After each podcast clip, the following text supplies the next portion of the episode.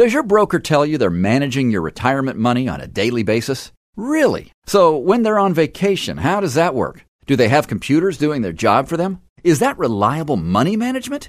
Is it time you learned how to have reliable retirement income, keeping your principal, and protect your gains with a higher income strategy? That's why to tune in to the Total Financial Hour with host Arif Halaby, Sundays at 11 a.m.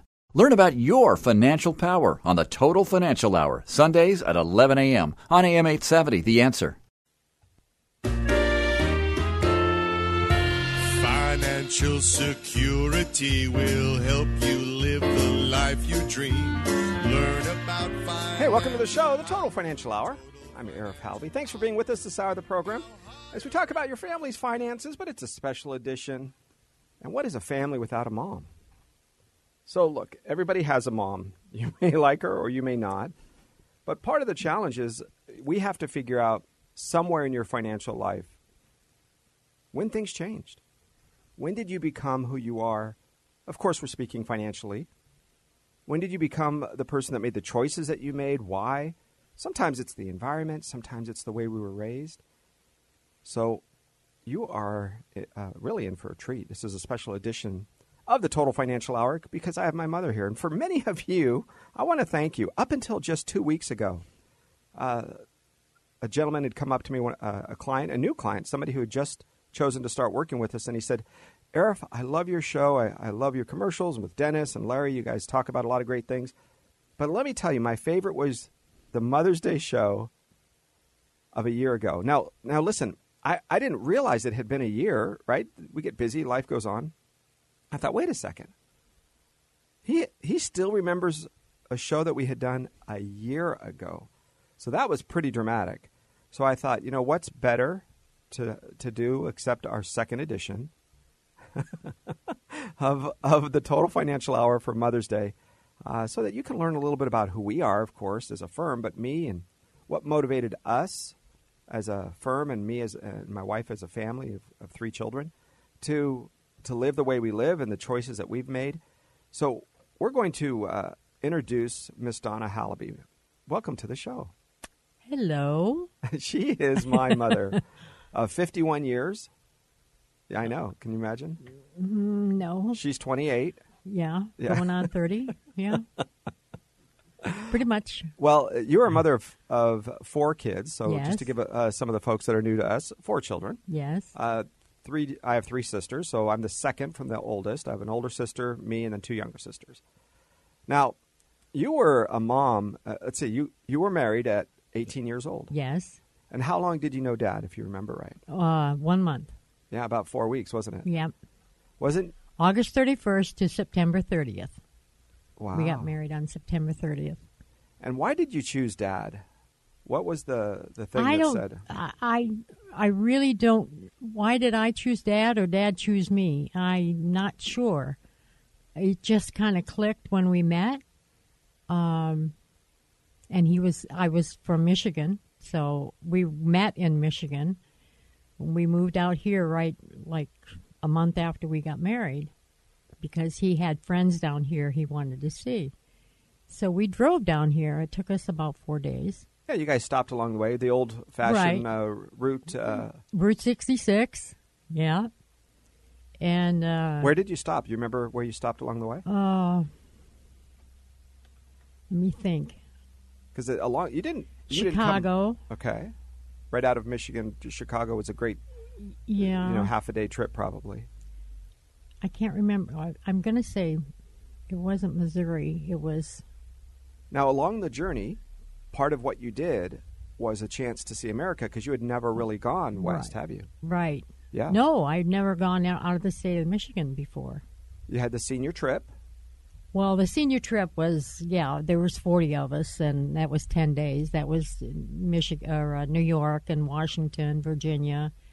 Um, Now, when you went to New York in 1964, that was your high school senior trip. uh huh. You stayed in a hotel and you were there at, an, at a time frame. It's called the World's Fair. Right. I don't even know if they do that anymore. I don't think so. Yeah, the World's Fair. It used to happen every so often. Yeah. Uh, and different places. It's where the Space Needle came from. I think it's where In the Eiffel Tower. Yes. Uh, Space Needle in Seattle, Eiffel Tower, of course, in Paris. But it was in New York at the time, and in New York at the time, that gave you an opportunity to see uh, New York, the big city, really, Right. as a Michigan farm girl. But what was interesting was who was there at the same time. My husband, yes, Mike. but you didn't meet him. I didn't meet him until that was in May, and I didn't meet him until August. Isn't that interesting?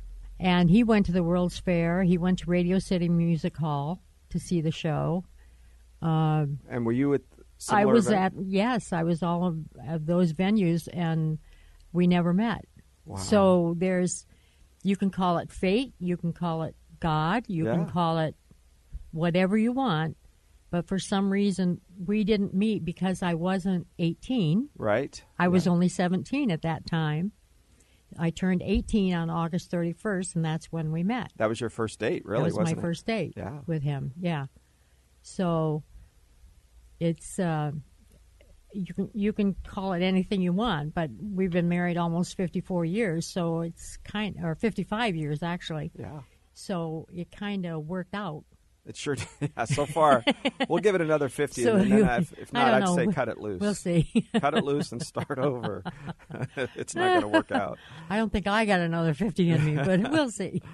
And then you had four children. So how old were you when you had your all My- four kids? My first child was born when I was 19.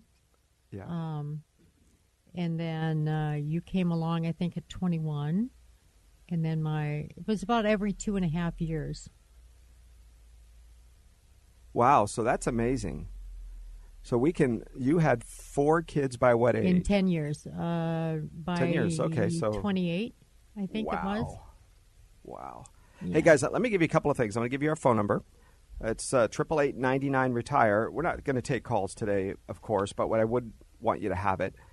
Uh, you can give us a call this week. We're going to talk about financial stuff in a minute, but I want you to get to know our wonderful guest. This is my mom, Donna Halaby.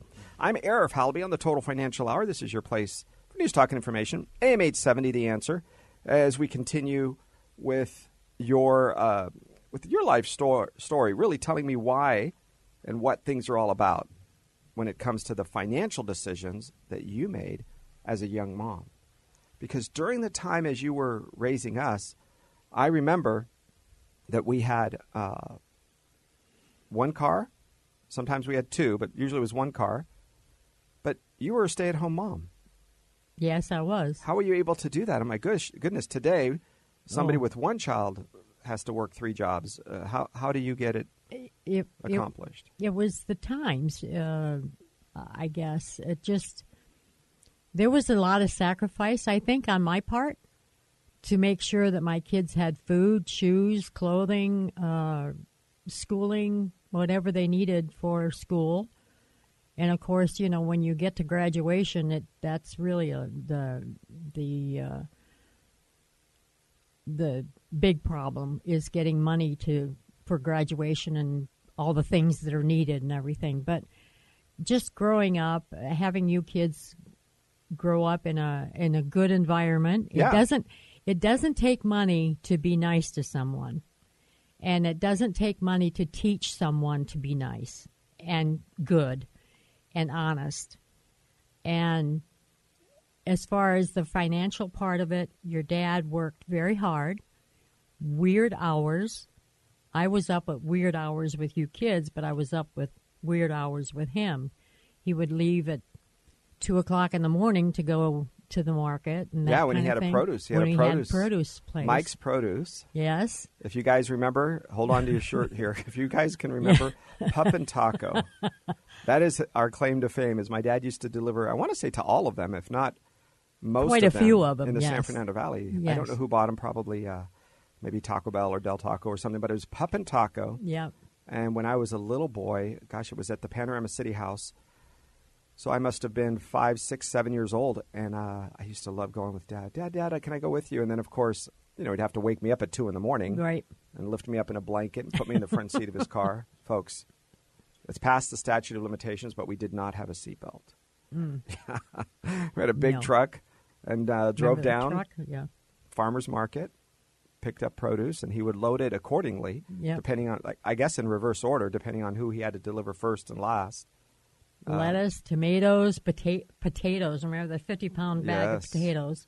I used to carry those. I, I can't. I remember thinking when when I was Dad's age, doing that heavy lifting and all of that stuff in that those hours. You know, I thought, oh, Dad was always old, right? Your parents are always old. Yeah. But then when I reached the age that he was doing that, I thought, how in the daylights did he get up so early and do those things and work so hard and carry those things?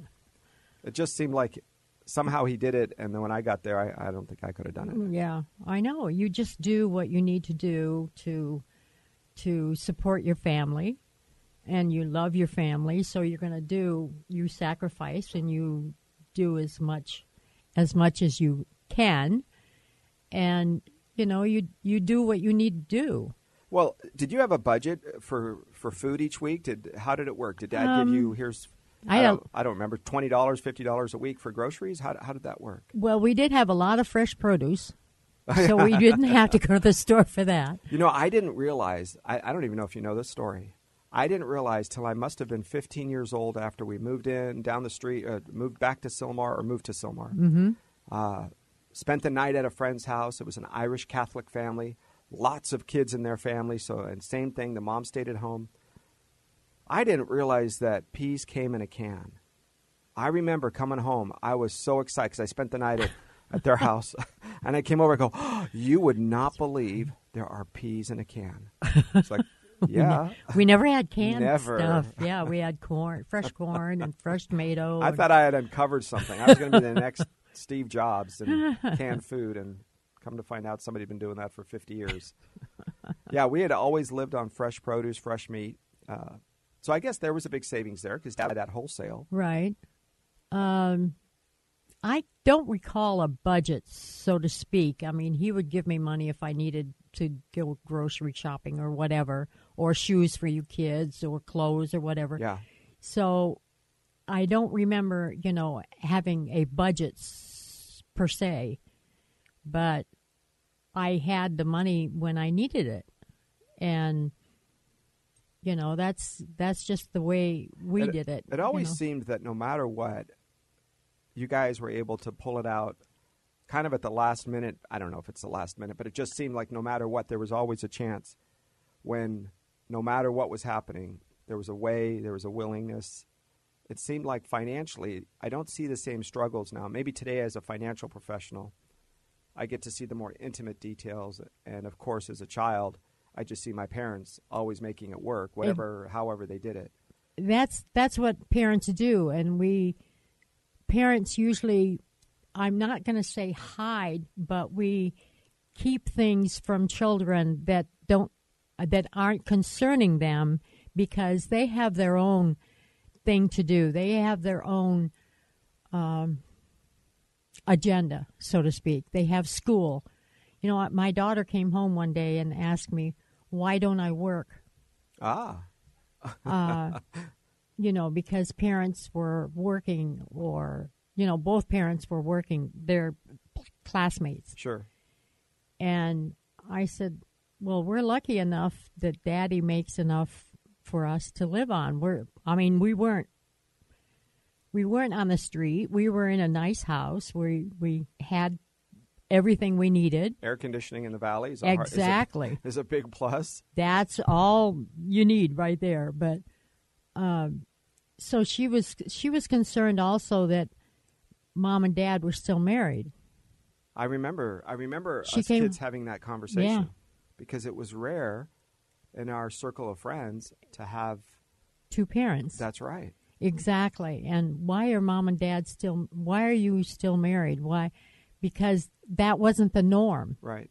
Even and we're talking 30, 40 years ago, guys. 50 exactly. years ago. Yeah. We're talking about yeah, 35, 40 years. Yeah. So this was a, a big change. One of the things that I noticed, though, and uh, you know, Mother's Day has its own history, of course. Probably, uh, see if I can come up with some interesting things with Mother's Day, is the idea of maybe some things that you didn't know.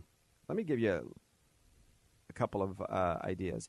If you can remember, guys, back to the AT and T switching stations, right? We had a monopoly in the phone world, and you would dial long distance, and you'd have to dial through a switching station. You don't. Most of us don't maybe understand the behind the scenes, but just so you realize, it was and still is one of the busiest phone days in the year Mm-hmm. Just like they talk about halftime during the Super Bowl is the biggest time when plumbing is used, right? when the bathrooms are used. It's because the whole country is doing something at one point in time.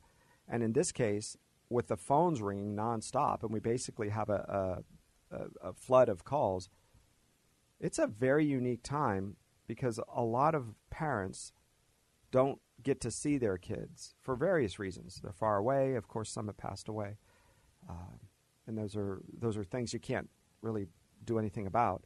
But of course, when it comes to to you and your your four children, you get a chance to have. It's almost like we fight for your time. You know, okay, I'll get her in the morning. Okay, hand off. Mm-hmm. I remember one time we even slowed down and you tuck and rolled out of an intersection. Just kidding. Just to see, okay, get out of one car, get into the next. And we tried to work on saying, okay, you have mom first, we have mom second. And the idea was is to spend time. But guys, I want to give you uh, a little bit of. Look, All of us are busy. You know, we're trying to build a, a firm and and have been for 23 years now. Our job is to to help you keep some or part of your money safe from the market declines. Take a look at the craziness in the last week. Right? Who knows what's going to happen really in the end of this China uh, trade deal, right? Everybody says something, we sign things, who knows what's going to happen next. You want some or part of your money safe. You want predictability and guarantees where you're not going backwards when the market goes uh, backwards. That's what we do. And I can remember sitting down with people, single parents or moms that are trying to stay at home, and I flash back when they're talking of to the time when somehow you made it work. And now my job with computers and calculators and and fancy formulas to make sure that they can continue to have the single mom or the mom stay at home or and retire with one or two sources of income and still make that work.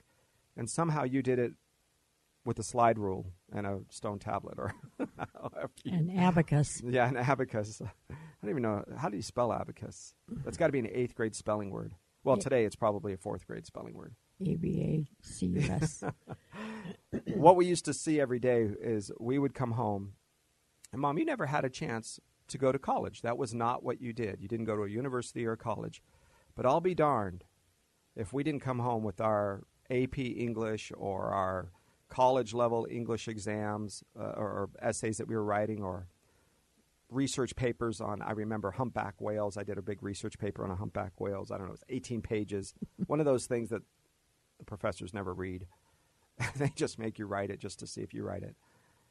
And I remember giving it to you, and you read through that thing, and you made sure the syntax and the grammar and the punctuation, something about you in English, the English language.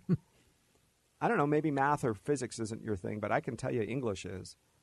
What? Where did you get that love for English? How did that happen for you as a I young lady? I really have no idea. I've always loved English and the and the spelling and you guys were in spelling bees and that kind of thing and and actually my grandson is a uh, Colin is a very good speller and he's you know he's 15 almost 15 but he's very good speller His mom, my His mom sister, is a good speller. She's always been. She took that from you, I think. I think because so English level of, of education that she Yeah. has, she's always been. And in fact, uh, my other daughter is a, an attorney, and she sends me paperwork sometimes. Mom, can you check this out and see if this is See what you think. spelling and the grammar and that kind of thing? She still does that. Yeah, So I, I don't know where I got it from. Uh, maybe my mom. plus your my mom of would. reading. You used to read it all the time. Oh yeah. and, and- our kids, uh, our kids really, they learn to read at such a young age.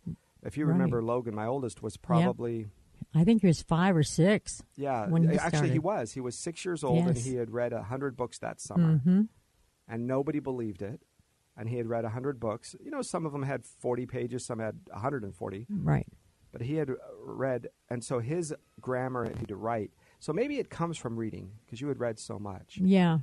Uh, That could be. One of the things that I find exciting, guys, is that as you're trying to build a budget or, or of course, honor and respect your mom as we go forward, uh, it's not perfect Mother's Day, right? Because that doesn't exist. It isn't Mother's Day that's designed for perfection of her actions. It's designed as a Mother's Day. just to say thank you, as if sometimes we forget because sometimes we forget.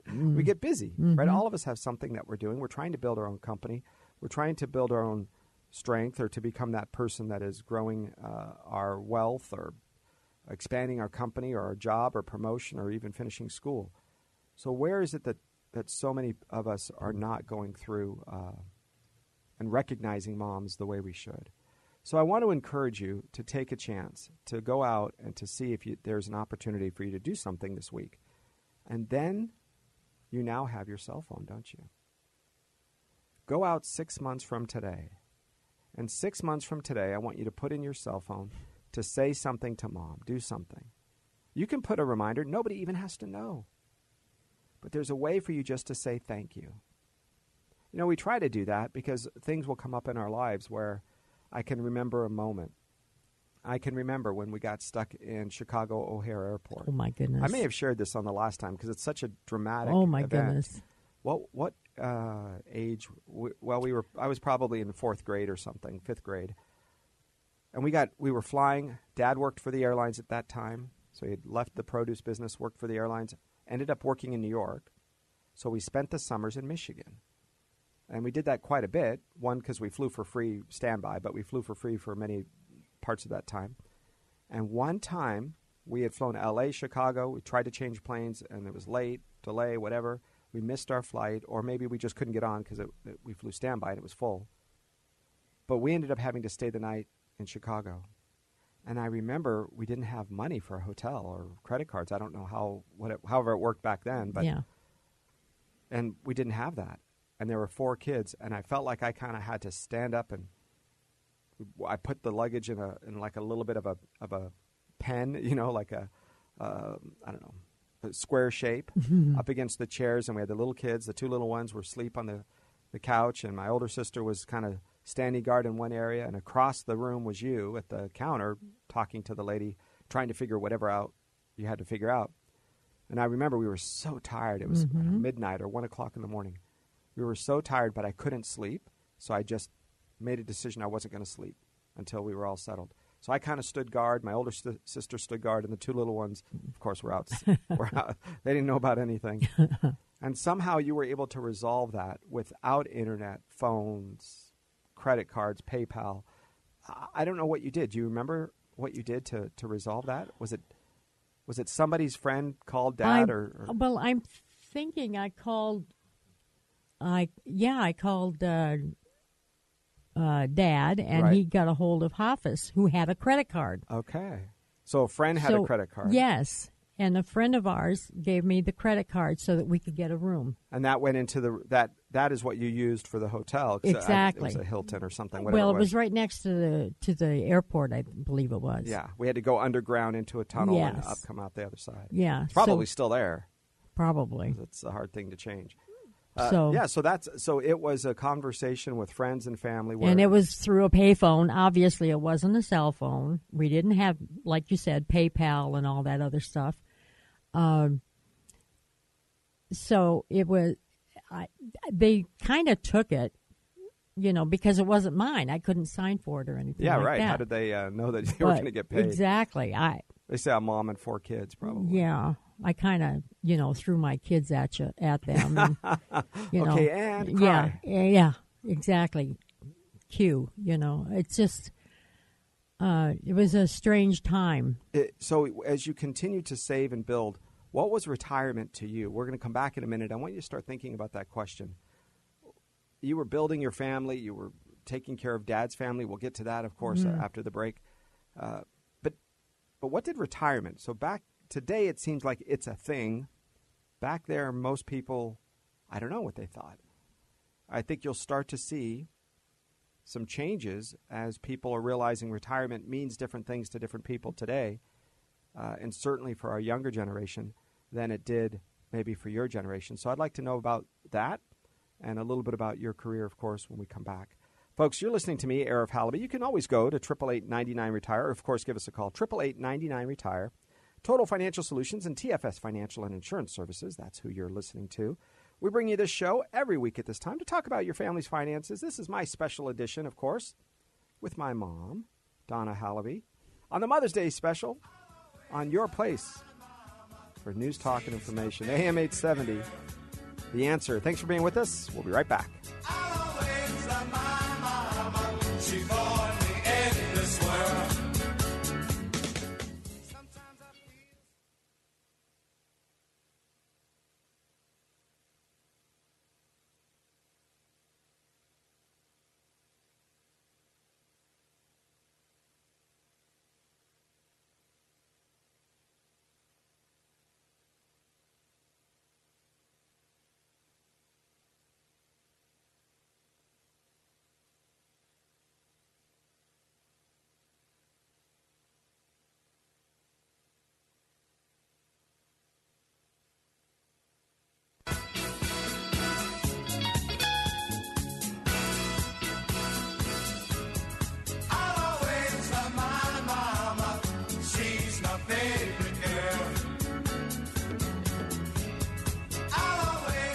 Welcome back to the show. Hey, thanks for staying with us. Special edition of the Total Financial Hour. I'm Arif Halaby with my special guest.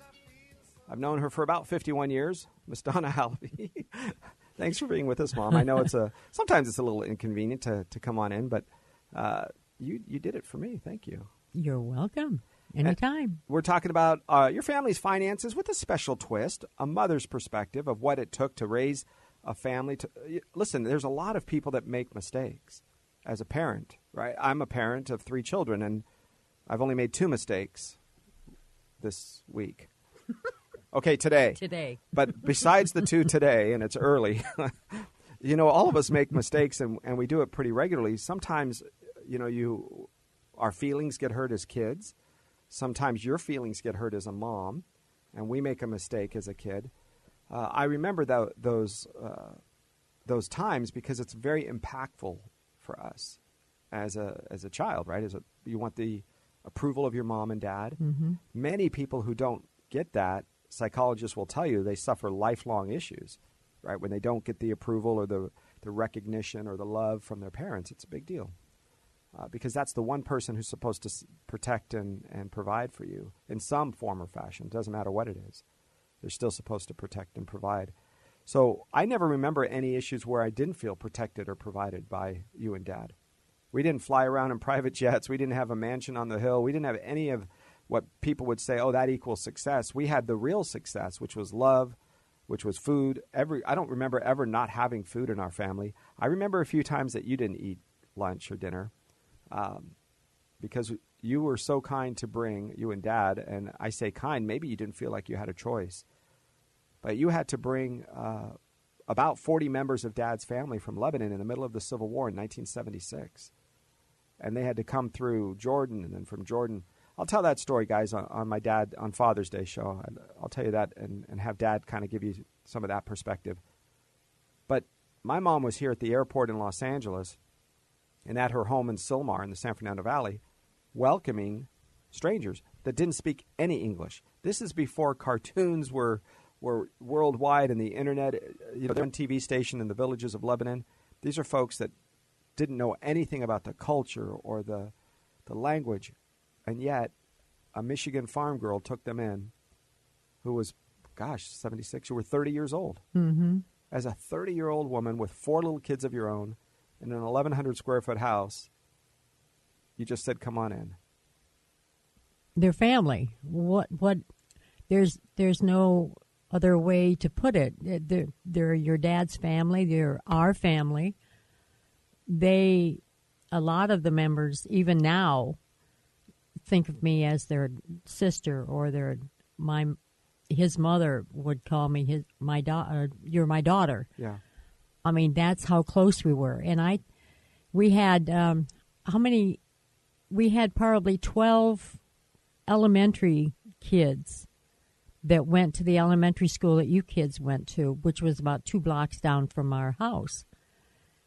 And I had to go to the county health services to get them all shots because they needed shots to go to school. We had them all all the way up That was the Actually- immersion time. Remember that? Yeah. There was no such thing as uh, ESL for No, Arabic. in no, there- no, not there at was all. A, and let me tell you guys, within six months, they spoke English without an accent. Mm-hmm. Whether that's good or bad, it doesn't matter. But in other words, their fluence, fluency. Yeah. They knew the nuances of the language. Of course, there might have been a phrase or something they didn't get. But guys, I'm telling you, six months.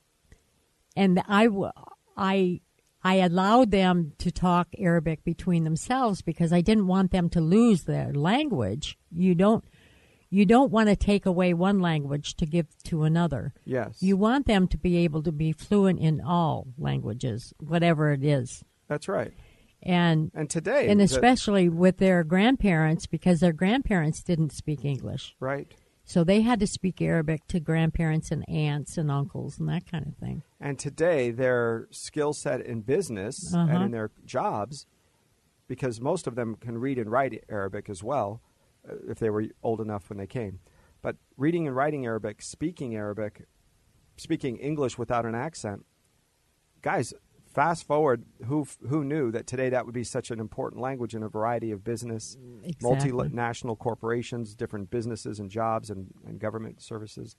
Uh, it's not something I ever learned. I didn't. I didn't learn that language because I grew up, of course, in a home where you didn't speak it and Dad was working. Mm-hmm. One of the the things that I always noticed for us that was so different than anybody else in our neighborhood because we lived in a middle class, probably a lower middle class neighborhood, uh, but we always had most of our moms stayed home. Right? You had one, two, yeah, three. quite a few. Yes. the lady across the street was Yep. the only one with one child. Everybody else had multiple kids, and she Right. worked. Other than that, Mm-hmm. most of the moms stayed home. So we kind of had a, a, a old school neighborhood. But what I didn't realize, and th- this is kind of odd, uh, somebody who I think is, is a bit more informed, uh, or at least aware of the world around him, me. Let me tell you what I didn't see. Up until just a few years ago, in our neighborhood of probably 15 homes, we had my dad's from Lebanon. You're you're from Michigan, right? A Caucasian. Next door was a couple from Spain. Next door was a, a redhead child with a divorced couple. Oh my gosh, divorced. Mm-hmm. Right. Then a Mexican family. Then across from them was a gay couple. And then next to them was a mom who worked, single child with a mom that worked. Wow, that was weird. You know, Yeah. Irish Catholic. We had a black family. We had a Jewish family. we had another couple that lived together and had kids that weren't married. And if we didn't like you in the neighborhood, it's because you messed up in baseball or because you were a kid that was a, a problem. You know, you didn't get along well with. Nobody was anybody's racial slur or anything. It isn't until, in my opinion, guys, and I'll separate my mom from this part of the conversation.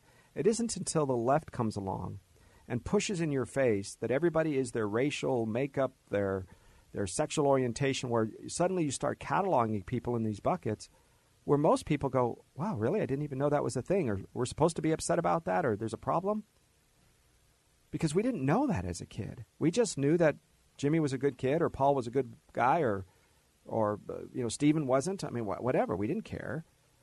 the The idea of understanding multiple backgrounds in your in your neighborhood is something you always taught us. Nobody was ever their racial makeup, or we we didn't have that kind of a life. I I I don't know why that was the way it is, but Well, where where I was raised, it was all white. So when I came out here, and I, you know, I, I wanted to teach you kids to be colorblind, so to speak, because it you don't look at the color, you look at the personality, you look at the person, you take it like like individuals. You don't put them like you said in a bucket. You you can't do that. You have to be able to to work with other kids and to play with other kids, no matter what color they are. They're either a good kid or a bad kid. That's all I can. yeah, that's right. You know. Dennis Prager has a great saying. In fact, I've heard it from him, and I've probably stolen it uh, and used it maybe 2,500 times. But there's two different races in America: the decent and the indecent. That's it. That's it. Everybody else that wants to put you in another bucket, guys, understand their their goal and their profit comes from dividing. Mm-hmm. So one of the things that I also noticed is we didn't grow up hating rich people. You know, today most uh, folks that want to be successful think the only way they can be successful, and I'm saying most people generally on the left, think that they can be successful if they take from you, and therefore you don't deserve it because I don't. I have less because you have more. In other words, if you think of the left and the right, if you think of that conversation, the right thinks the pie can get bigger, and we can all get a larger larger pie uh, piece of the pie. The left thinks the pie is fixed; it's the same size, and in order for me to get a bigger piece, I have to take from your piece. Mm. And we never grew up where there was a rich and a poor, or us and them, because in our neighborhood, we were the kids that would travel all the time. We were considered. Dad was one of the only guys that wore a suit. He always wore a suit. He would go to school Yes, and Uh, and back to school nights or and- he yeah. and he always wore a suit with the jacket, not just a shirt and tie, but the jacket, Yes. the whole nine yards. And there was one teacher up there that gave him a hard time about that, and I think your dad kind of put him in his place. I think he was the same teacher that ended up uh, Mm-hmm. we saw at Alpha Beta grocery store, and he had uh, one of his students pushing her little baby in a stroller, and I think she was about seventeen or eighteen years old. yeah, But because he married her, uh, nobody else had anything to say. Mm-hmm. He should have been thrown. hmm Uh, we'll we'll bleep out the rest of this. Yeah. but yeah, I But- remember him. yeah, Yeah, and uh, you I- know, is there a beer name? No, it's Corona, but whatever his name was. yeah, But yeah, and uh, One of the things that I look at is off and on when people go through life, they make financial decisions. And the decisions that you guys made weren't always built around retirement. I can't wait to retire. I'm saving this for retirement. We lived. In fact, it was very odd to see dad come home from work on like at three o'clock on a on a Friday. Like, oh my gosh, why is dad home already? And you'd say, "Pack up, kids. We have a six o'clock flight to Hawaii. We're going to Hawaii for the weekend." mm-hmm. You know, we'd run around the house, all of us would do whatever, and we'd come back on Tuesday or something. And part of the reason, I guess, for that was simple. We won, we would fly for free, right? Or Korean Airlines usually, or wherever dad we could get on. Mm-hmm. But then his friend owned a hotel there. And if you could remember, you know, we may not have been eating at, I don't know, whatever the fancy restaurant is in, in Waikiki, but we would sit on the beach with the bologna sandwich, man. and we would take that 50 cent bus tour around the island Yep. and get off and on all day long. But uh, the the thing is, I always made sure you you had a nice outfit because we had a nice dinner. I think it's usually the the last night that we were there, and we'd get dressed up and we'd go to the Hilton or we'd go someplace really nice to a, a nice restaurant. And I know I, I I knew that I could take a eight year old child into a good restaurant like that and have her behave herself. I mean, that was, I think, my youngest was eight or nine. And I remember the first That- time I saw a bill that was a hundred dollars, gro- uh, not a hundred dollar bill, but a, a, a bill, a tab yeah, at a restaurant, and Yeah. it was there. We went out to eat, all Yep. six of us. We And- sat down, and I remember seeing it was one. It was over a hundred dollars to Mhm. eat, and, and I thought, wow. $100. during the during the week, and Dad we- didn't. By the way, Dad didn't use a credit card. He put down a hundred dollar bill. Right. exactly This was before the. exactly before steal for the credit cards. Yeah. So uh, during the week while we were there, we went grocery shopping. So because when you guys went swimming, you were very hungry afterward, and it it didn't make sense to buy a ten dollar hamburger when you can make lunch and breakfast and it was expensive, you know, wasn't it? it was probably very five expensive. Or, instead of sixty cents, it was like three dollars or five dollars. I don't know what it's like now over there, but it's very expensive at that point. You know, at that time. Sure. That was in the eighties. One of the exciting things, Mom, is we still had the ability to live. And your view of retirement, what was that like when you're thinking about, you know, putting, okay, four kids in college, four kids have to get a life together, uh, right? Make sure the home is available because many of us boomeranged, went and came back, right? We had different issues in life. We came back. Yep. Uh, some of us, uh, I got a little help from dad for a down payment on a house from you and dad. Down payment on my first house when I was 23. My wife was 21. Mm-hmm. Uh, or was it the wedding? I don't remember. But her family helped a little bit with the uh, wedding and or the house and vice versa. But, you know, that times four, right? So, oh, by the way, someday we're going to retire. That never really seemed to enter into your, I don't remember it. Mothers don't retire. Maybe You don't get that? mothers don't retire. And at that time, I was a mother. And then I started working in 1990 when your dad lost his job. So Yeah, then, guys, just back up. Just just so you know, guys, when Iraq Kuwait, it, you think, oh, it's no big deal. It's 5,000, 8,000. Yeah. No, no. My dad happened to work for Iraqi Airlines. He wasn't Iraqi, he's an American citizen, Lebanese descent. Oh, and, but happened to work for an airlines that was owned by the socialist government of Iraq. And April 1st, Iraq invades Kuwait. April 3rd, I remember the August. FBI and the Treasury Department rushed in and, and took, Took his pension. Guys, this is important. He was about 55 years old as a man who lost, my calculations today as a financial guy, it was at the time about a quarter of a million dollar pension. And because you think your pensions are yours, they are not. Your pensions are owned by the company. And because that company was a foreign company, the U.S. enacted a, a rule boom, done. All U.S. government seized property. yeah, So now imagine you're 55 years old and you're starting over with four kids and a wife and you're trying to figure it out. Halfway done, right? Two of us were done with college, two weren't. What do we do next? And that moment in time, mom went to work you sure did. for almost 28 years. Yes. So, and I, I just retired myself in July with, uh, actually, they didn't have a pension, but I did have a 401. And my darling son has taken care of that. So I'm in good financial uh, stead with my retirement. Uh, your dad didn't have a pension, but uh, between the two of us, you know, it, we're fine. Yeah. We're we're doing really really good actually. You did it old school. I- you actually saved, you actually worked. Yeah. You didn't uh, buy a new house every 15 minutes. Uh, no.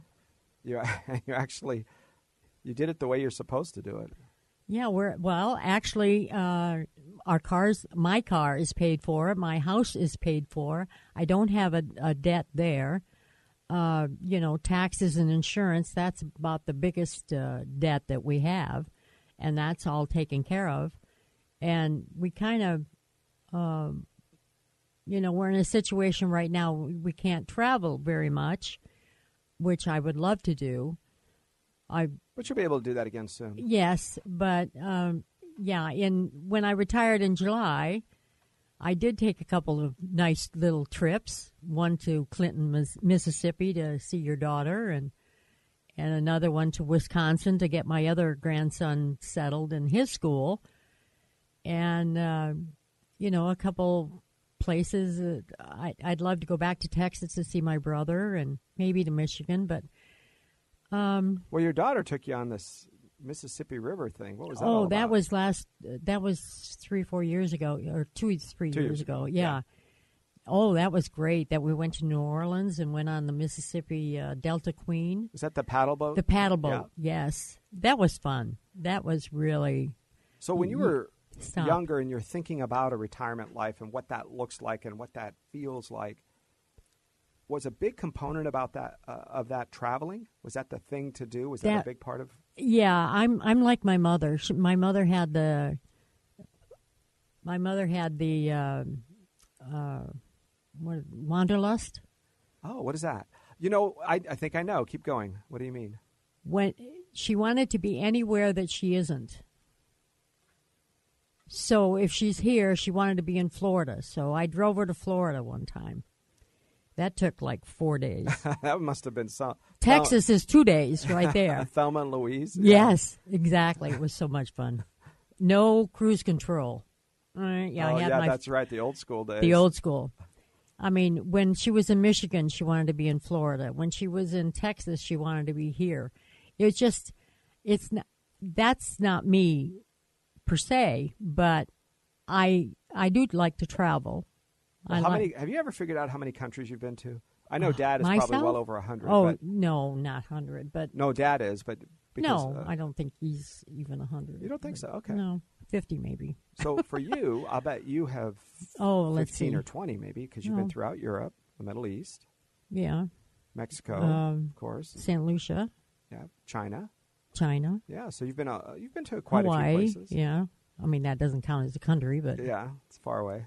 Oh, Alaska. We uh, we went on the Alaska cruise. We went on Panama cruise. Up through Canada. Yep. yeah. So if we're thinking about this, if you have a young mother, father, and they're dealing with, or maybe a young grandparent, Mm-hmm. and they're now in that transition phase, right? They're thinking, okay, I have done my job, quote, right? I raised my kids.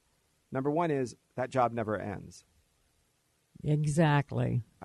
because you're always concerned about us. And I asked you the other day because I had some challenges with one of my kids and I was a little worried and and I said, "Gosh, now I understand how you and Dad felt when I was a Los Angeles police officer." And I, uh, for those of you that don't know, I was a policeman for about 11 years.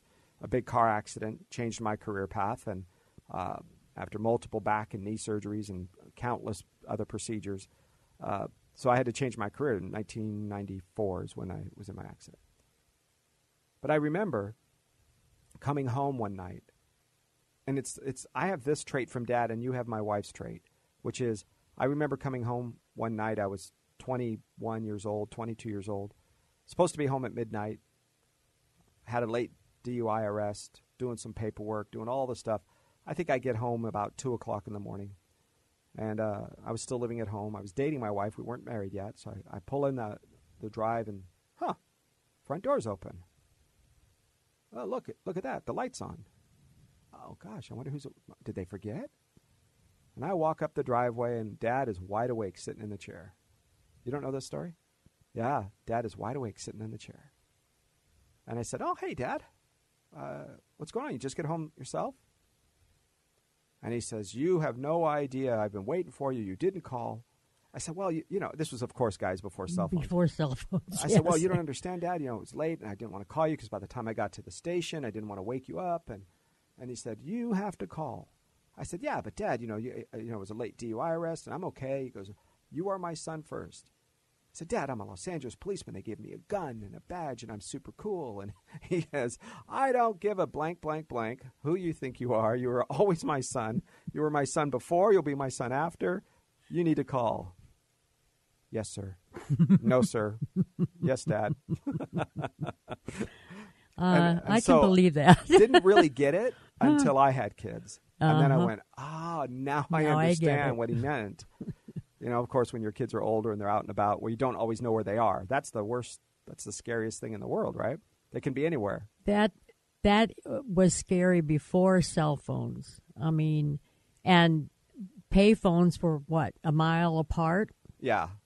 So Or- you, if you're you don't get one payphone, you have to wait, walk a mile to get another one. or or the ones on the freeway. Remember those? Do they still have the call boxes? They do once every once in a while. You see them. Guys, now you can get your free Obama phone. I don't know if you know. So, you know, the, I got my free Obama phone. Remember those commercials? It, it's true. Uh, we have uh, an office in the Antelope Valley, and if you drive by a particular intersection, they have a booth that has been there for I don't know, ten years, five, eight years, and it says, "Get your free Obama phone." There's always a line of people because it's free, so there's no excuse.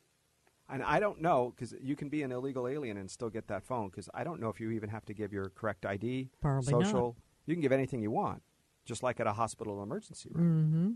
You can go to a hospital emergency room and say, "My name is Joe Smith. I don't one two three four five six is my social. Uh, here's here's my birthday. Treat me." So this whole idea that you that you have to have insurance or that's all hogwash. It's never been that way for as long as I can remember. Hmm. So that whole concept of uh, you know preparing is different. So here's what I'd like you to do: give me, if you can, maybe one minute of what you think a young mother, or maybe a young grandmother, now that you're a grandmother of five, a piece of advice for, for Mother's Day that, that might make their life, and certainly today, go a little bit better. Whatever your child or grandchild gives you, you love it. I've had many, many cute little gifts from my kids, from my grandkids, and you're going to love them. No matter what it looks like, no matter what you think, you're going to love it because you love your grandchild, you love your child. Um, take whatever they give you, time, space, whatever it is that you need. Sometimes moms need space. and grandmas need space, but just like a kid does. So I would just say enjoy your day, whatever it may bring, and be grateful for what you have and just relish in the time. And if you make a phone call to your serviceman or they make a phone call to you, just enjoy whatever it is that they give you. And don't take anything seriously if they don't respond to you. But if you're a, a you know, part. I, I don't mean to cut you off. We're short on time. Okay. But that advice, guys, is very key because it's gratitude.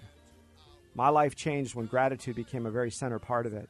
I want to thank you for being with us, a special edition of the program, my Mother's Day special, with Donna Halaby, my mother. Thanks for being with me. I'm Arif Halaby, the Total Financial Hour for TFS Financial and Insurance Service, 888 99 Retired. That's 888 997 3847. Have a wonderful day. Now every dollar's got a job to do. Arif makes your money work for you. Learn about financial Three star general Michael J. Flynn, head of the Pentagon Intelligence Agency, knew all the government's dirty secrets. He was one of the most respected generals in the military. Flynn knew what the intel world had been up to. He understood its funding. He ordered the first audit of the use of contractors. This set off alarm bells.